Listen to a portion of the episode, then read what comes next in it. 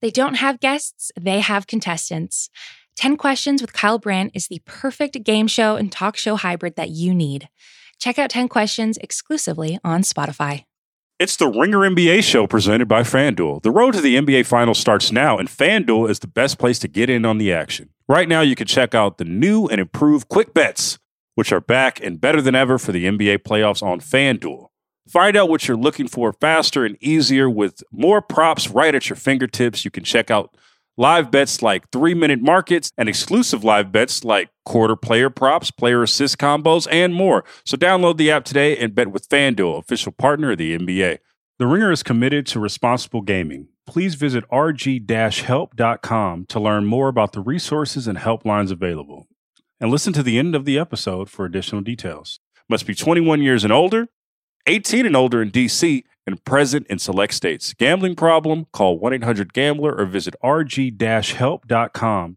This episode is supported by State Farm. Man, I remember when I first got into a car accident, it was pure frustration because I did not have State Farm. And now that I do have State Farm, it is an exclamation of pure joy. But the only words that you need to remember are like a good neighbor, State Farm is there. State Farm has options to fit your unique insurance needs, meaning you can talk to your agent to choose the coverage you need, have coverage options to protect the things you value most, file a claim right on the State Farm mobile app, and even reach a real person when you need to talk to someone. Like a good neighbor, State Farm is there. Learn more at statefarm.com.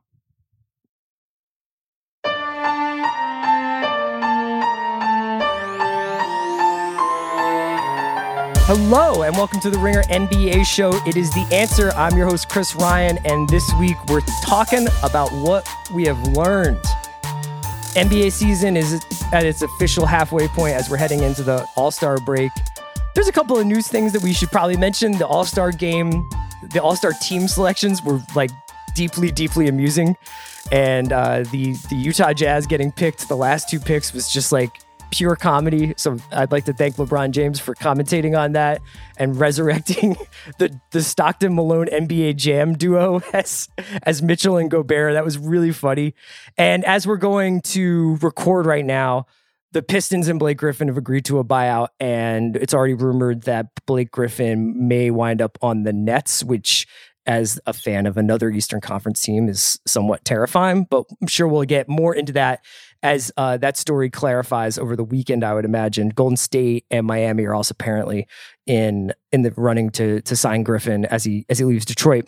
But today's episode is about lessons we've learned from the first half of the season. So I wanted to have Wosny Lambre from the Athletic on to talk a little bit about what we've learned from the season. It's been a weird one. You know, obviously the very short turnaround, an abbreviated season, COVID restrictions in place, so we're not having home fans in a lot of stadiums, although that's going to increasingly change over the next couple of weeks. And I think that everybody is kind of like, there's this little pregnant pause because I think we're trying to see what's real and what's not out there.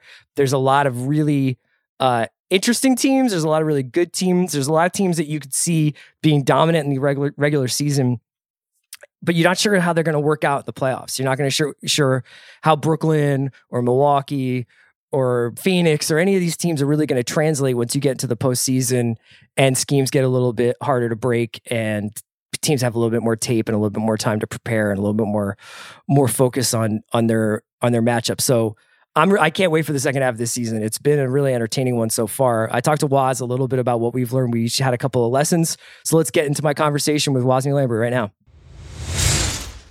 All right, man. It's been a long time coming. I can't believe I've never done a pod with, with this man before, but I'm joined now by Waz, who's a staff writer over at The Athletic and may be on more podcasts than I am, primarily Hoops Adjacent with David Aldridge. But Waz, what's up, man? Thanks for doing the pod with me. I'm good, man. Thank you for having me. It's it's been a long time coming. You know, Verrier had me on the Ringer NBA show a few months back because you know me and Verrier go way back, and I was like, yeah, that's that's what's up. But you know, I never, I've that's the only other time I've been on the Ringer. Of course, I'm a fan of what you guys do. Um, so I'm excited, man. It's we're gonna have a good time here.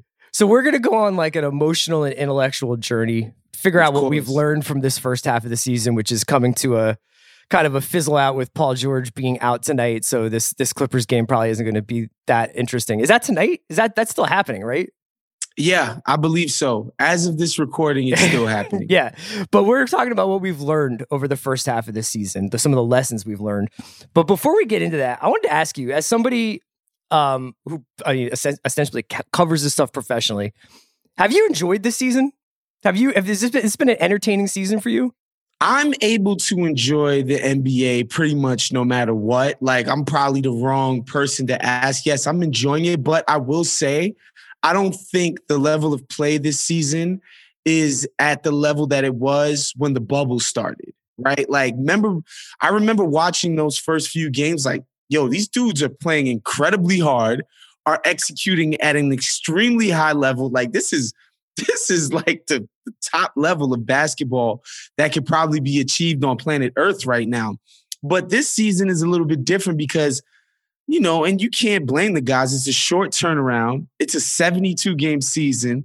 Like they're treating it like the marathon that it actually is. Whereas the bubble was like those seeding games, which was like eight, 10 games or whatever it was. And then boom, you're in the playoffs, which is all these guys care about anyway. Yeah, it, it was like weird cool way versus weird bad way. Like it was a cool weird in the bubble, and this is, seems like a little bit more like man, I can tell Staples has no vibes. You know what I mean? Like, yeah, can- it's it's it's just so much different. It's and and again, like I think guys are conscious of the fact that there's 72 games here, you know, and the lack of a turnaround.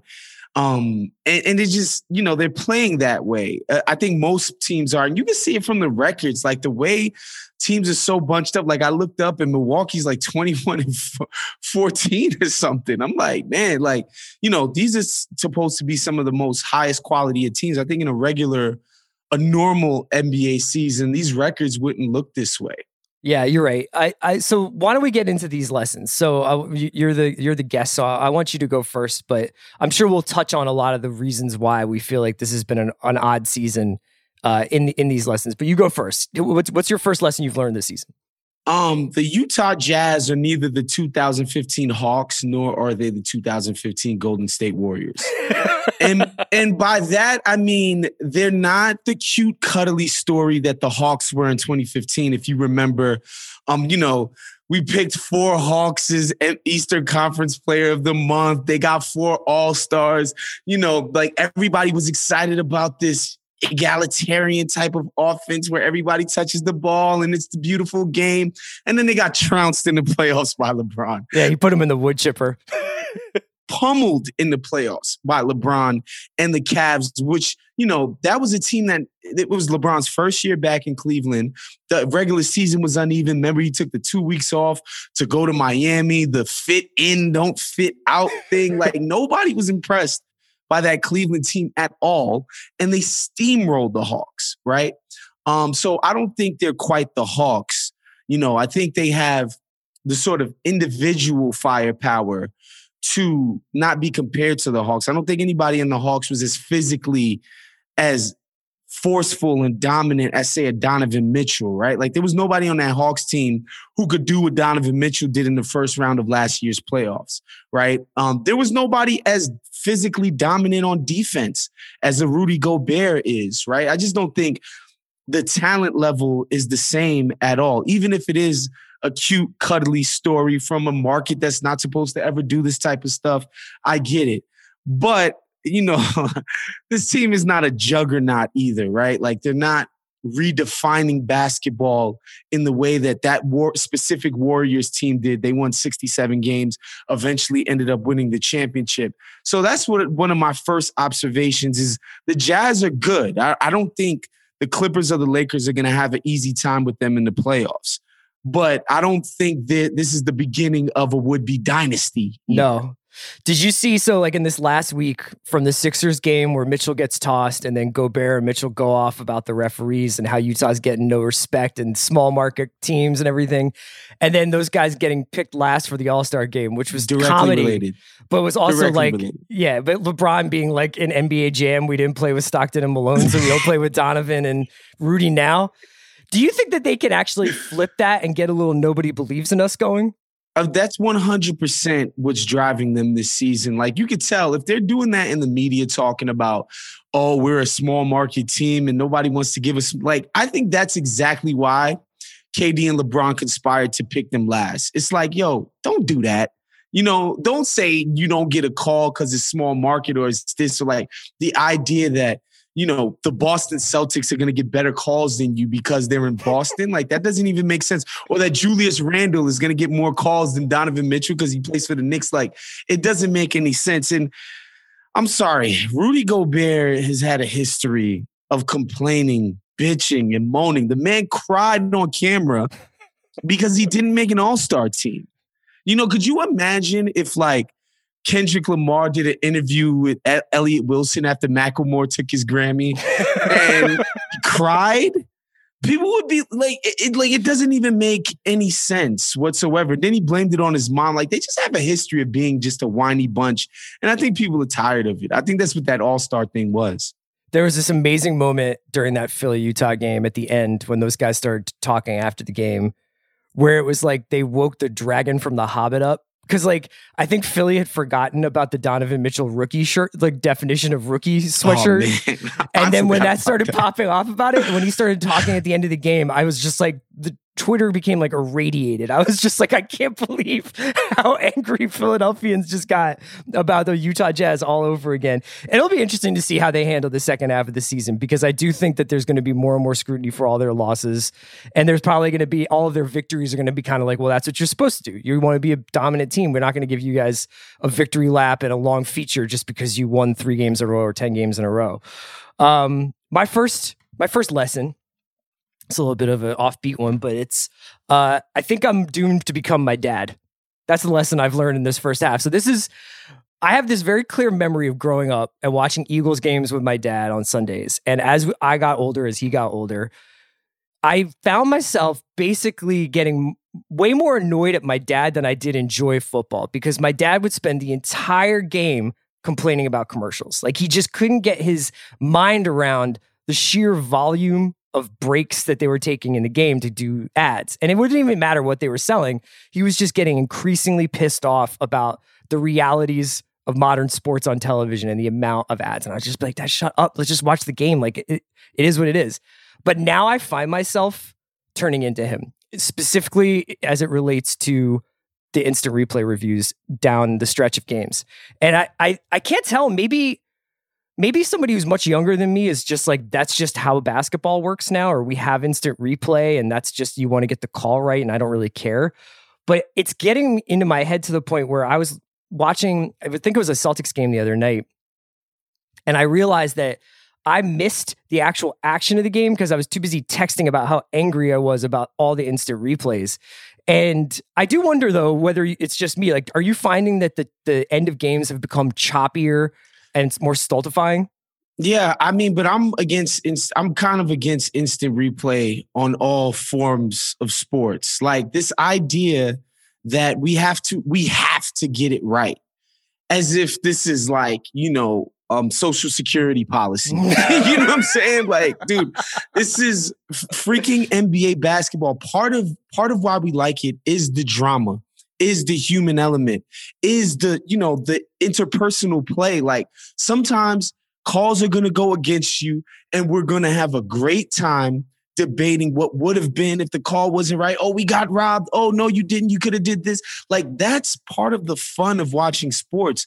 I'm sure you saw online last week, I think it was, you know, the people rose up against my man Nate Duncan and basically blamed yeah. him for the stats revolution in basketball yeah. and stat geeks don't like hoop and all of that. And by the way, I know Nate Duncan personally, and I found it funny because there is nobody who loves the sort of like visceral, like aesthetic basketball stuff more than Nate, which is the most ironic thing about this. But where the stat geeks have their sort of thinking has creeped into the NBA is this idea that we have to quote unquote be right.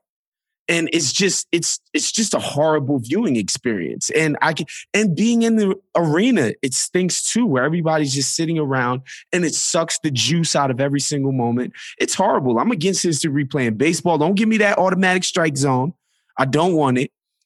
and take it out of football. I don't need it. I, and I definitely, definitely, definitely don't need it in basketball.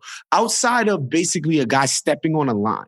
If if he stepped on a line, we can look at it for two seconds. All right. Other than that, get it out of my game, Chris. There's too many things too that are just like it's actually both. Like it can be a charge and a block at the same time. Like you can Yes. When Lillard slid underneath Draymond the other night in the Blazers Warriors game, and we were sitting there. At first, it was like that is a block. That is a block. Like his feet were still moving, and then it was like, well, Zach Zarba had some explanation for it, but I was like, this is a close game between the Warriors and the Blazers, two of the most like electric teams to watch.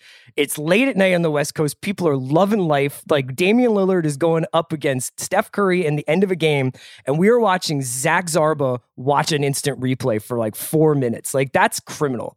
And Chris, nobody loves Zach Zarba more than me. Brooklyn Zone, Midwood High School. We love Zach Zarba for repping the city, but like it's and you know what the thing about that too that people don't realize, and and yes, I'm an evangelist for ban the block charge.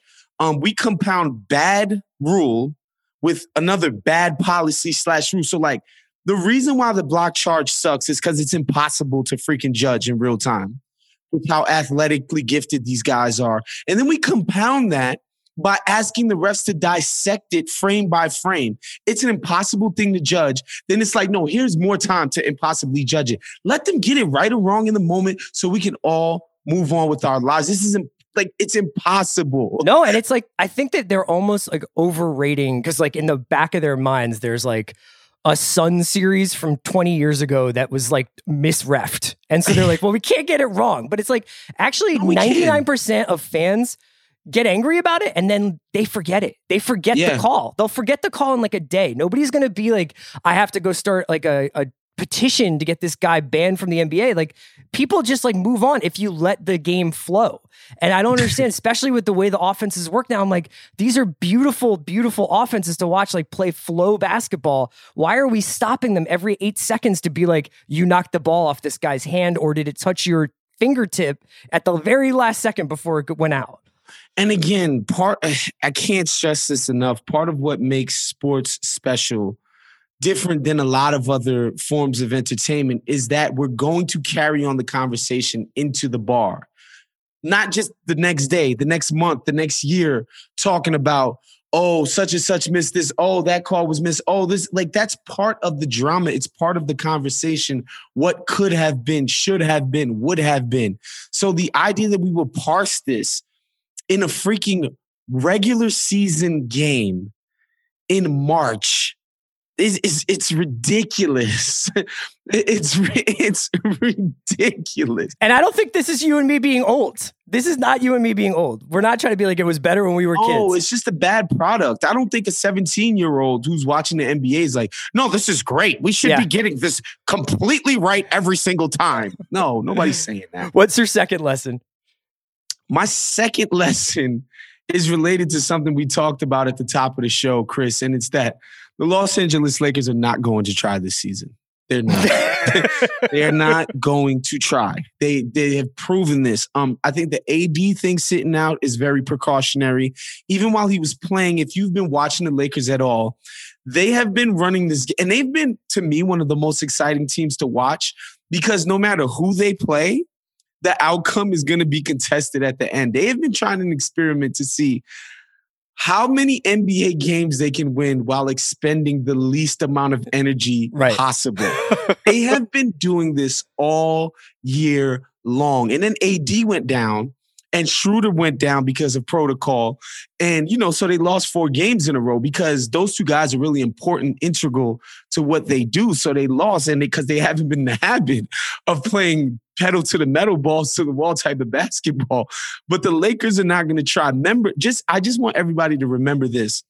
After they clinched home court in the bubble, the Lakers completely stunk up the joint. And everybody was like, what's wrong with the Lakers? The offense isn't good. The blah, blah, blah. What's going on with them? The defense doesn't even look elite again. Blah, blah, blah, blah, blah. And then the playoffs came. and then, and then again, I want to remind everybody of game six against Miami. As soon as you start doubting what the Lakers are doing this year, they got to a level of defense that is just obscene. Anthony Davis was just, he was swallowing people whole. And then I watch him this season. I'm like, bro, game, like, I get why you're doing it because the short round is so short, but like, I remember what happened in the finals, bro. You're not playing that hard right now. Like it's not hard for me to recall the memory of you completely destroying Jimmy Butler and Bam Adebayo by yourself on the defensive end. So just keep that in mind. Like just watching the Lakers, they're not going to try this season. I th- I agree with you. Do you think that LeBron agrees with you? Yo, I have so many. I have so many like conspiracy theories about LeBron. Um, this and because it's safe space, go for it. because this is the ring, and I know that I could do that. And I trotted this out on the Athletic NBA show. I think the reason why no Laker has tested positive is because LeBron came to them before the season and said, "Look, I have a vaccination guy. We're all getting vaccinated. We're not going to miss games. We can all go out and do whatever the hell we want. We're going to be fine. All of this protocol stuff has been for, oh, you was it was contact tracing, not yeah. one positive test on the, the Lakers whole year. And these fools live in live in LA. Right. right. Okay. right. Okay. So I think LeBron told them, look, this is how we're going to handle the season. We're going to ease our way in. I remember, and uh, it was like when the season first started, they said, yo, just don't judge us until March. Which was their way of saying, look, guys, we're not coming out here and killing ourselves on behalf of the NBA's regular season product. It's not going to happen.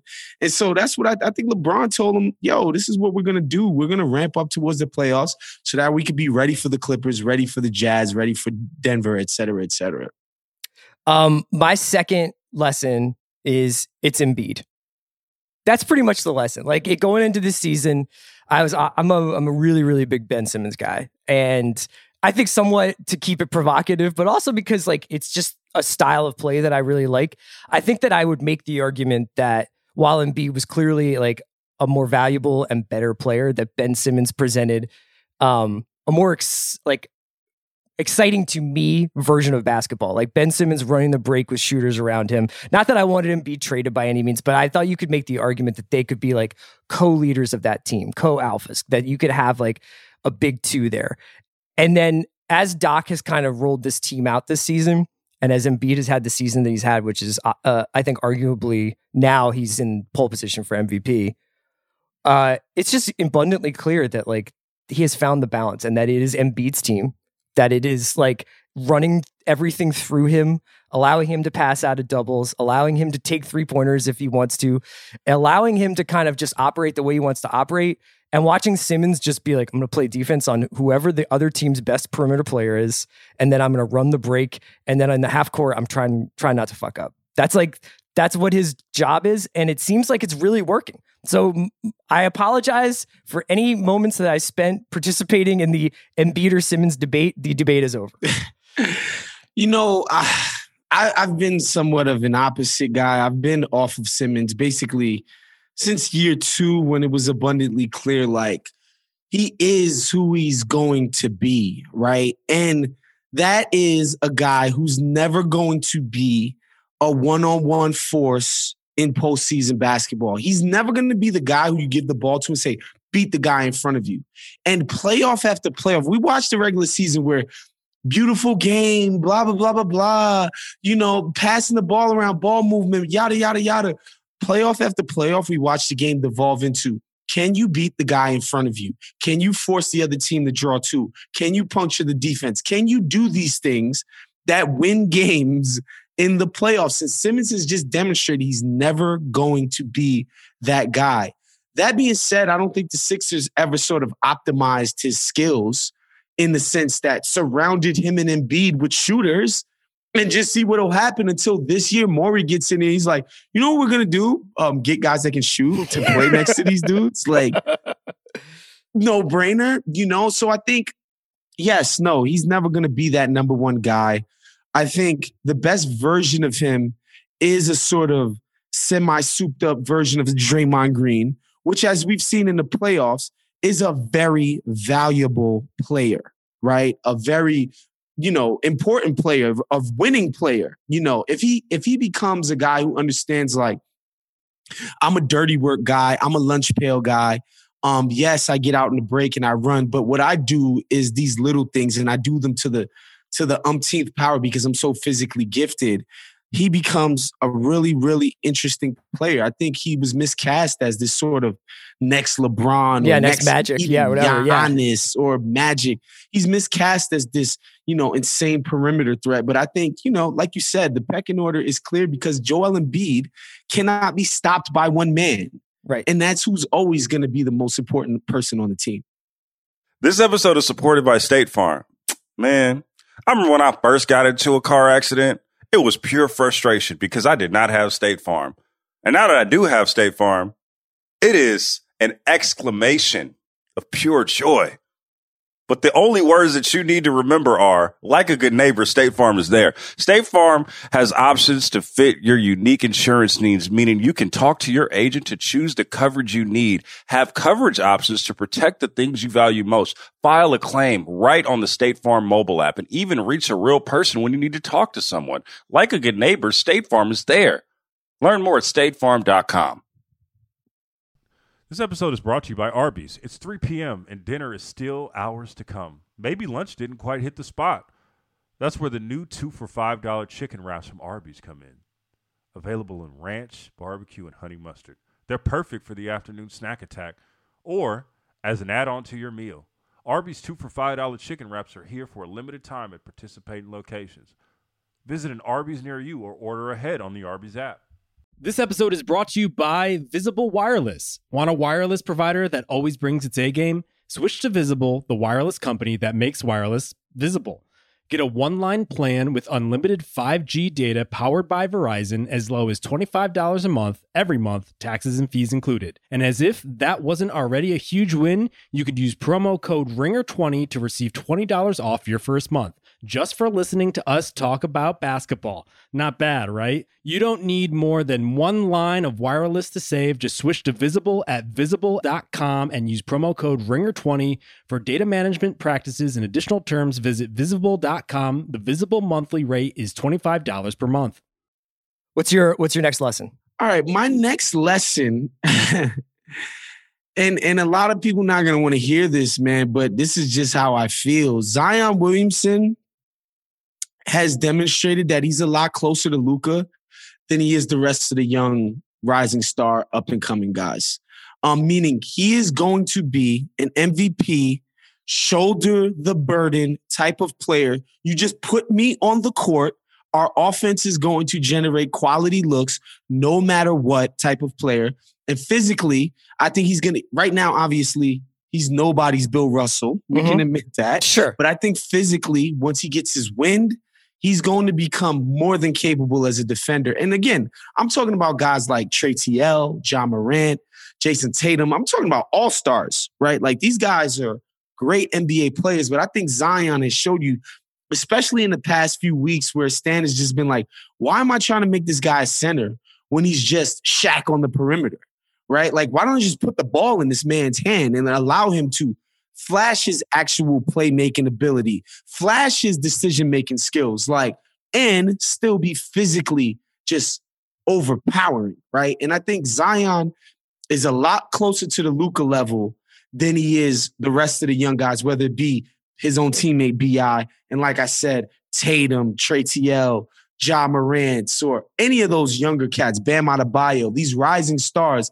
Zion is just, he's in another class to me the it's good that you did this after the Sixers thing because I think there is a burgeoning BI Zion like discussion about whether those guys fit. But I think in much the same way, yeah, they fit. You just have to surround them with the right guys. Like that was the Sixers conversation. I think that there's some decent pieces around those dudes. Like I've been really impressed with Lonzo this season. I'm curious what you think that the Pelicans need to start doing personnel wise and whether it's something that's a uh, like a, a change for right now or a change that's going to work maybe two seasons down the line? I mean, the obvious answer is spacing, is shooting. Um, I don't like to me, I don't understand why you go out of your way to get Steven Adams in there when people like Al Horford and Miles Turner were on the were on the board too this summer. I just I love Griff. I would love to have a conversation with him and understand the thinking of putting this guy who only lives in the paint next to Zion Williamson, where that's where he's optimally used, is attacking that area of the court. I'll never understand that. I think they just got to put shooting around them. Do you? I mean, is that just a culture? Is that like a locker room thing? Like you get Adams in, and Adams is just like every night we we go we do battle, and I'm going to show you how. Like I, I mean, maybe that's an easy read. I have no idea. But it's like with JJ and Adams and those guys, I'm like, I'm not really sure what they're doing for you. I don't know. I struggle to understand the moves myself. And, you know, the idea that you would play a front court of Adams, BI, and Zion is just anathema to NBA basketball as it's played right now. You know, I don't know if they thought maybe, you know, we had to goose to defense, or I'm not sure what the thinking was, but I think that's a suboptimal usage of your resources when it comes to surrounding your two young guys who are supposed to be, you know, the most important people in the franchise, right? Um, and maybe it's a short term thing. Maybe it's just like, whatever, we're developing Zion in this certain type of way. And when Zion learns how to play in a constricted court, he's going to be unstoppable when he finally gets a more space court. Who knows? Um, but yeah, I would like to see them optimize their lineups for Zion more because as you've seen, this guy gets the ball going downhill. It's it's it's you're toast. You're toast. I'm getting to my left hand every time. I'm once I get my shoulder even half an inch past you, you're you, are you are done. You can't do anything with me. And if you try to send too much help, I'm a more than willing passer. I, like the guy is just remarkable for his young age, and he didn't even have a rookie season. You know, he got hurt. Then the season got killed. Then he yeah, comes back restriction. Yeah, yeah. It's like he didn't even have a rookie season, and look what he's already doing. This guy is uh, sky's the limit for this kid. Um, my next lesson is that it turns out tanking is an art, and uh, I I've been fascinated by some of the worst teams in the league this year. I, I think some some of this is beyond anyone's control. Like the way Minnesota has slid off a cliff is like almost like an early Cure song in like how depressing it is. Mm. But like, I I do remember like when tanking obviously kind of got popularized with the Sixers. It was agonizing. Like I, I can't I can't say like that I watched a lot of those early bad 13, 15 win Sixers teams. But there was definitely a feeling like it may or may not work, but there is a plan you know, like there is a plan. And with the worst teams in the league this year, so whether it's a Minnesota or increasingly a Cleveland or even sadly a Sacramento who sort of have the roster that you tank for already and are in fact still bad. I just feel like there is a lack of long term thinking, which is understandable. Like job security is what it is in the NBA. And sometimes owners get a little bit impatient, like as we're seeing within Atlanta, where uh, they're obviously they have they have playoff dreams with with signing a bunch of veterans, and now they're going to have Nate McMillan try and coach this team into probably a a, a playing game if if he can. But I do think that we've sort of seen how hard it is to actually pull off a tank. And in places like Cleveland, in places like Minnesota, in places like Sac, and in places like Atlanta, like the mixed results can actually have like long term detrimental effects if you don't pull it off right. If you don't lose with intent and then try to build the right way. If you kind of have these false starts, if you kind of have, you know, the, going all in for D'Angelo Russell, now being kind of like up against it and having a group of young players who who are now on their their second coach, but like second front office administration with an ownership that's uncertain in Minnesota. It's just a really interesting situation. I wonder whether or not I wonder whether we'll ever see a full scale teardown like we did in Philly again, because I don't know if people have the stomach for it. Yeah, and I think the the hardest part about the tank that you know the Hinkie files never want to acknowledge, and I think you know Philly got kind of lucky in that it was Joel Embiid, who's kind of like his makeup is a lot different than a lot of cats, and and and it wasn't Andrew Wiggins and Karl-Anthony Towns in the sense that you're the you're the person who we tanked for. So we're constantly patting you on your ass and telling you how great you are just because you said dad dad one time, right? And the culture that that breeds, it's it's not conducive to when you want to turn the corner, which is what we're seeing in Minnesota. And I'm glad you said the word it's an art form because the team that you didn't mention that that made me think of was Detroit. Yeah. Yeah. like yeah. they went out and they spent all this money on Jerami Grant to allow him to be, you know, Kobe on their team. And they've spent all this money on Plumlee, and all of us, you know, sort of pseudo sharp NBA onlookers were like, what in the hell are the Pistons doing? And they were like, you know what? We are tanking, but we're bringing in quality players too. And, you know, Killian Hayes, he's not going to be our savior when he comes in from day one. There's going to be guys on the roster who are clearly and obviously better than him. And we're still not going to win, but he's still, there's still going to be this sort of competitive idea to our makeup in our team. What we're doing here every day is not in service of losing. We're trying to win, but we're going to lose in the process, right? And so I, I think there is an art to how you sort of finesse and maneuver it. I, like I think even in Memphis, who's like they never tanked. They might have had a season where they was like, all right, we're gonna lose this year, but they were never a tanking organization. And you see how competitive those cats were without Ja Morant without Jaren Jackson III. And it's like they're breeding a very hyper competitive culture out there. And they didn't spend five years saying the whole point of this operation is for ping pong balls and odds, right? I think people, to your point, I think teams are smarter about. And I hate the culture word, but it does matter. Like when Jimmy Butler, Jimmy Butler was right, by the way, about Minnesota when he did all of that, when he staged the coup and did the um, you know, the interview with Rachel Nichols at the same time, and he did all like he was right about those kids. He was right about Wiggins. He was right about Towns. He beat the starters with the bench kids in the in the practice in the scrimmage. Yeah, to to prove a point. Exactly. He was right about ownership and how they handled things. He was, he was right, you know? And so, and I think that's about culture and the expectations that you set for your young guys. It's funny we don't talk about it. I didn't mention Oklahoma because I have like the utmost confidence that Oklahoma knows what they're doing. Because Oklahoma yeah, has weathered more stones storms than most pro sports teams have in the last decade in terms of like seeing turnover in their superstars. And they can be major players at the next like two to three trade deadlines if they want to, and also have all of this draft capital, which could it come come pay off like in a huge way? If they get Cade like it's nuts like they, they're right back in it if they if they get a couple of things to break their way. What's your next lesson? My next lesson and my final lesson and i and i would want anybody who's listening to this podcast to understand this when they are watching the nba and that's that the nba is a capitalistic endeavor first and foremost. And i say that as a lesson learned, not just from the past season, but just from the past year. The whole operation in the bubble was to recoup money.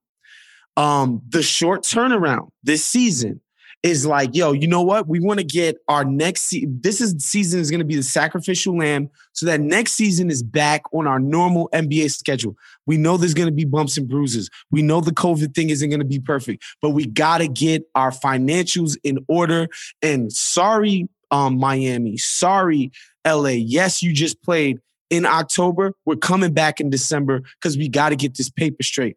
The All Star game in t- in in um Atlanta this year. There's no other reason to play it but for the fact that the NBA has decided, along with their business partners in Turner, like, yo, this is one of our most lucrative weekends of the year. We budget around this damn weekend and how much money we make. We need these games. We need these events. We need this TV product.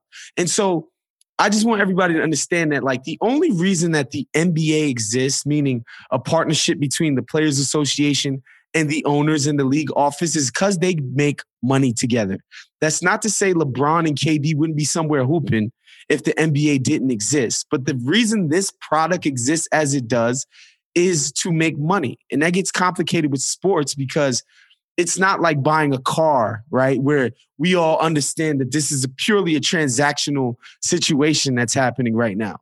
This sports is selling you a little bit more than that. They're selling you nostalgia. They're selling you pride in your city, your town, you know, your connection with your dad or your mom or whoever, right? Like they're selling you all of this other sort of touchy feely stuff. But Community, please remember yeah. that this is business. Do you think that the NBA has had a little bit more for the fans of the league has had a little bit more of a rude awakening because there was or is this perception that it's the progressive league, that it's that it's the the league that gets it, that it's the league that does things the right way? It's funny when I when I hear those words progressive and the NBA because I just explained to you that Yeah. like this is a freaking business enterprise, right? Like I'm old enough to remember when um Jason Collins came out. Mhm. And it was a big deal that players didn't treat him like he had cooties. The most progressive league in the world we made it like it was a huge deal that they treated Jason Collins like a goddamn human being. And so I always think these conversations are overblown because a bunch of black dudes said that it's messed up when the police beat the heads in of black people for no reason. Right. This makes them the most, you know, moralistic, altruistic business enterprise ever. It's nonsense. It's nonsense. I think people conveniently do that when they want to crush the league that they already want to crush for being, you know, uh, hypocritical. Um, but it's funny, like when I watch people crush the NBA for China, and I'm like, American business has been doing business in China for 35 years now. Now the NBA does it, and somehow this it's messed up. Like, are people gonna stop buying shit from Walmart because they make everything in China? Are people gonna throw their iPhones in the truck? What are we even talking about here? The NBA is the only business entity not allowed to do business in China? I think that, On that what planet? this that this all started for me because like when I was when we were growing up and it was Stern, we were not under any like this is a progressive league illusions. You know what I mean? But when you had, uh, I think it was Silver and I think it was the Sterling situation, which to your point, everybody knew who Donald Sterling was. This was just a, a tape that got leaked to TMZ. That's what happened. And also, then it that became was a business decision. yeah, of course it was. Yeah. And it worked out quite well for the NBA with Steve Ballmer cutting that check.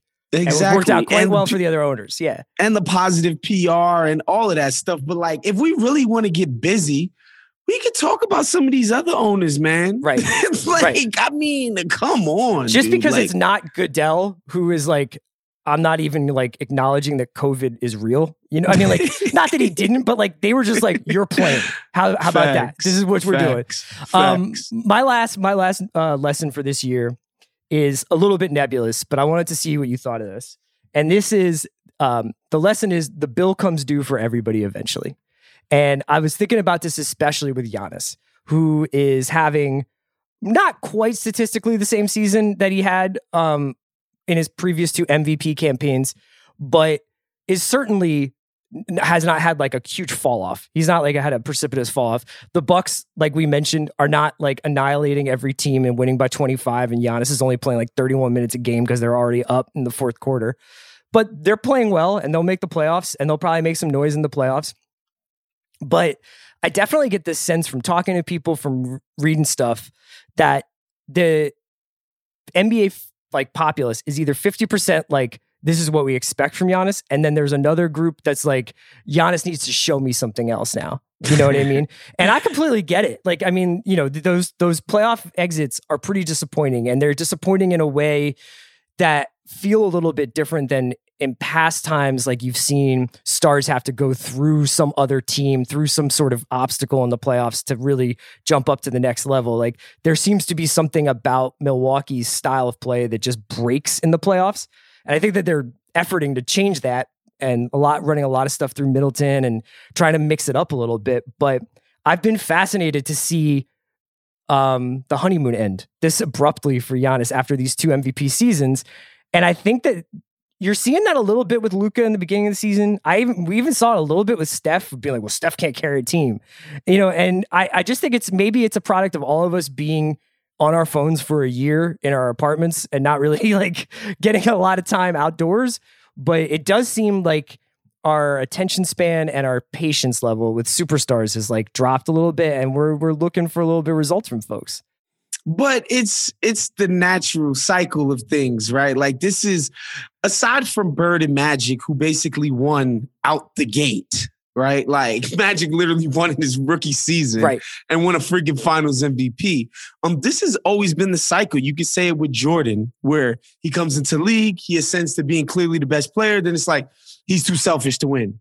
God doesn't pass enough. You can never win a championship with a guy who leads the league in scoring. Yada yada yada. then he proves himself. We saw it with LeBron. We saw it with Shaq. We saw like we always do this. We love it on the ascent, and then we get tired of it. Like you're not so cute anymore. You know, you've kind of grown a beard and a mustache. You go get a job now right? And so that's what we do to superstars. That's that's what we do. We do it all the time. And Giannis, I knew it was coming because I remember, remember Giannis surprised us. He wasn't some top pick. He's from a foreign country. He was this really skinny kid. And then all of a sudden he's becoming this freak of nature. And I remember when I used to tweet after every single 25 and 15 game, you know, in his second or third year, I'd tweet Giannis Jordan, right? Like, because it was just fun. It was this new thing. It was right. fresh that I didn't know I was going to be getting to be excited about. And then, you know, you lose that first time to Toronto in a way that was questionable, and we're like, you know what, we're giving you oh, and then you come back even stronger the next year, and you're winning at a crazy sixty something win rate, and you're winning your second MVP, and then you get smoked by the Heat. Yeah, down 3-0? Yeah. Nah, you're not cute anymore. it's not cute anymore. So he's just we went through it with LeBron, right? Like we thought the Spurs finally getting swept was cute. Then you lose to Boston. Then you lose to the um to the Magic. Then you lose to Boston again. Then you you know you crap the bed against Dallas, and it's like, hold on now. Yeah. Are you a fraud? Did we put all this love and faith in you for no reason? Then he proves himself, and we get the redemption story, and you know that's that's the cycle, man. It's the vicious cycle that we go through in this game. It does feel though that specifically for the unicorn generation, the the party's over a little bit. Like for yeah. for Towns, Porzingis obviously like uh has off court stuff plus the knees, the lower leg injuries or whatever. But like I do feel like that that group of guys that everybody was just like, I'm just delighted that I can see a seven footer who shoots threes and passes like right, that. And right. now it's like, but you guys, you guys gonna win ever? Like, uh, what's up? What's up, Towns? Like, are you gonna actually put some some W's up? Yeah, for sure. And and you know, and and I watched that Britney Spears New York Times joint the other day, and it's not dissimilar, honestly. it's the same cycle. It's the same. Like we meet this person, we get excited about them, they conquer the world, and they're getting all-star teams, and they're getting acknowledged, and they're getting this, and they're getting money, they're signing maxes, they're doing this. And then eventually we get tired of it. We yeah. want to see you do something else, and then we want to see the resurrection again. That's right. Waz, thank you so much for joining me today, man. Thank you for having me, man. This was incredible. We'll have to do it again. Yes, sir. Thanks so much to Waz. Thank you so much for listening to The Answer this so far this season. It's been really a lot of fun doing it. Stay, stay tuned to the Ringer NBA show. We obviously have the full slate of shows, real ones, uh, group chat. Ringer NBA University is every other week. We got the answer on Fridays, and make sure you're listening to the mismatch, and make sure you're listening to Bill Simmons, who's uh, an important podcaster uh, for a lot of people. He often has NBA content on his feed. So check that out. And we'll be back next Friday.